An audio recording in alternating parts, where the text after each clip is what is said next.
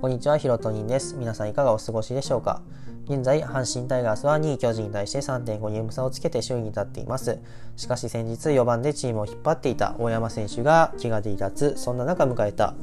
今回横浜スタジアムでの横浜 DNA との3連戦を見事勝ち越し、まあ、何度も窮地に立たされることはありましたが、ワンチームのごとくチーム一丸となってカード勝ち越しを達成しました。これに関しては非常にまあ僕自身嬉しいんですけど、まあ、やはり何かが足りないなと感じることも多々ありました。えー、今回の配信ではそんなね、僕のモヤモヤというか、について話していこうと思います。まあ、ちょっとなんかあまり有益ではないお話なんで、まあ、さらっと流してくれたら嬉しいんですけど、まあ、興味のある方は聞いていただきたいなと思っています。ぜひ最後まで聞いてみてください。この配信では野球観戦を受ける必須知識やブログで解説聞きながら部分を解説するチャンネルになります。またブログ名もしておりますので、合わせて読んでいただけると嬉しいです。ブログについては概要欄に貼っておきます。それでは早速内容に入っていくんですけど、で今回僕の感じたモヤモヤの正体について話していくんですけど、やっぱりこの大山選手が1軍の舞台にいないということに対してちょっとなんか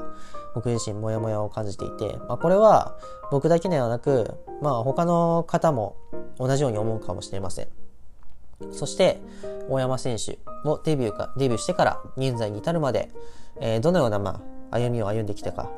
これについて知っている方なら、もしかしたら同じようなかん、えー、ことを感じるのかもしれません。まあ、チームが勝っていることっていうのはもちろん嬉しいんですけど、やはり大山選手が一軍にいないっていうことは、に関しては、すごく、なんか、物足りないなというか、っていう感じはしますね。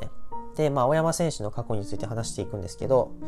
まあ、彼は、え、ドラフト1位で、まあ、指名されたんですけど、当時即戦力の投手を取ると阪神は予想されていたんですけど、まあ、その中で、えー、まあ、メディアとかマスコミでも大方の予想は即戦力投手をドラフト1位で取ると、まあ、予想されていたんですけど、まあ、そこをあえて阪神は、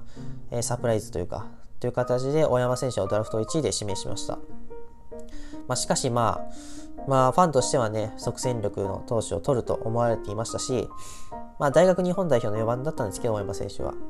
まあ、えー、紙面上というか、マスコミの中、マスコミの中とか、ファンの間ではそこまで有名ではなかった選手をドラフト1位で指名したんで、まあ、えー、会場で悲鳴が上がったりとか、えー、ひどい時はなんかブーイングが起きていたりとか、まあ、こんなこともありました。まあ、そこから大山選手のプロ野球人生っていうのが始まったんですけど、でそこからまあプロ入り後、まあ、着実に、えー、成績を、まあ、徐々にではあるんですけど、まあ、大卒野手としては、まあ、成績を徐々に上げていったんですけど、まあ、やはりこの4番でね、ずっと添えられてきた選手だったんですけど、やっぱファンとしてはなんかやっぱ物足りないなっていう感想を、まあ、持たれることが多くて、まあ、この時でも、まあ、批判だったり、打てなければバッシングを受けたりとか、まあ、そういうこともありましたし、で他球団を見渡すとヤクルトの村上選手だったり、巨人の岡本選手などが他球団の4番として、えー、3割であったり30本、100打点とか、そういう、まあ、素晴らしい成績を残しているため、よくね、比較されたりして、さらに、えー、批判を浴びたりとか、バッシングを受けたりとか、まあ、そういう過去もありました。そして、ね、やっと昨年ね、2割8分8厘、28本85打点と、キャリアハイののキャリアハイ、キャリアハイの成績を残して、阪神の4番としての地位を確立しました。そして今季もここまで2割9分1厘5本、ホームラン5本、24打点と、4番として申し分ない成績ではあったんですけど、まあ、背中の張りで離脱することになり、その後、えー、ルーキーの佐藤輝明選手が、えー、担い、ホームラン10本、28打点と、えー、セ・リーグトップの成績ですね、えー、残しています。という感じで、まあ、小山選手の過去から現在に至るまでを簡単に話してきたんですけど、まあ、ここで、まあ、焦点に当たるのが佐藤輝明選手が活躍することで、えー、叫ばれる大山選手の存在意義についてなんですけど、ファンの中には、まあ、4番佐藤輝明選手を固定するべきとか、大山選手がいなくてもチームは十分に回るという声もあったりします。まあ、確かに大山選手以外にサンズ選手であったりマルテ選手、そして、えーね、ホームラン、打点トップ、ゴールデンルーキーの佐藤輝明選手との主力が、まあ、今季は好調であります。機械にはロハスや、ロハス選手や糸井選手、洋川選手など厚みもあります。そのためもしかしたらそこまで、えチーム成績に影響はないかもしれません。しかし個人的には、まあ、大山選手がいないと、まあ、ちょっと言語化するのは難しいんですけど、何か物足りないなという感じはします。えこれまで苦労、まあ、しながらではあるんですけど、4番に座って、え大山選手自身が積み上げてきたものもありますし、まあ、4番としての存在感というか、えー、まあ、昨年の活躍があって、まあ、阪神タイガースの4番イコール大山選手という、まあ、あるある種のブランドが、え、出来上がったのかなと個人的には思っています。まあ、なので、えー、佐藤輝明選手の活躍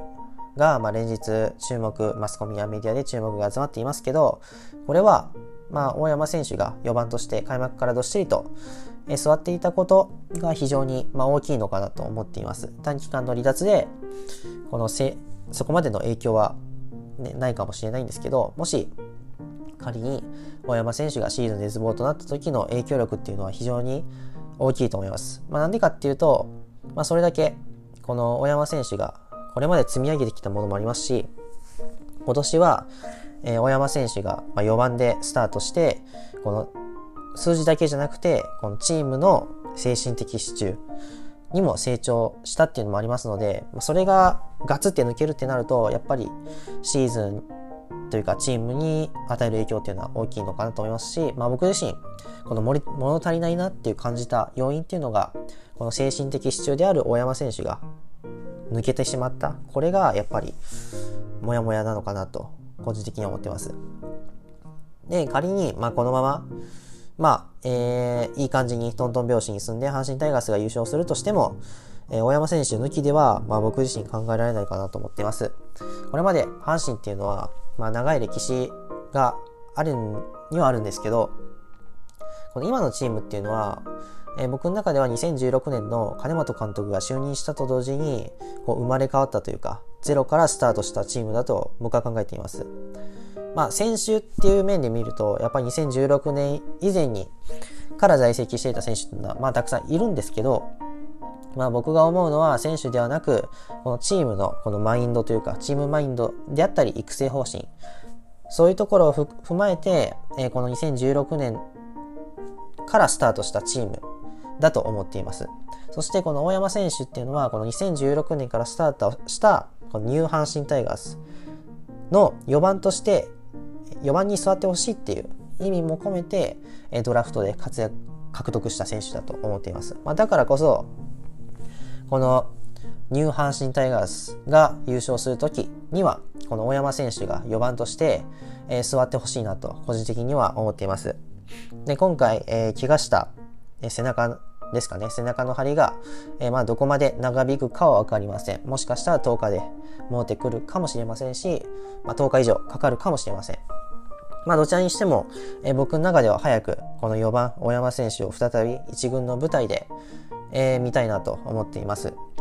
えー、阪神タイガースが優勝する時には、えー、必ずと言っていいほど、えー、必ずというか、まあ、4番には絶対大山選手座っていてほしいなと思っています。ちょっとなんか話がどちらかったんですけど、まあ、今回の音声配信この辺りで終わろうと思います。最後に宣伝ですが、僕は音声ラジオ以外にも Twitter やブログで野球情報を発信しています。特にブログでは多くの野球情報に触れることができると思うので、興味のある方やもっと知りたいという方、僕のブログを読んでみてください。ちなみに僕のブログは Google 等でプロ野球観戦の素で検索していただくと、一番上にヒットしますので、そこから見てみてください。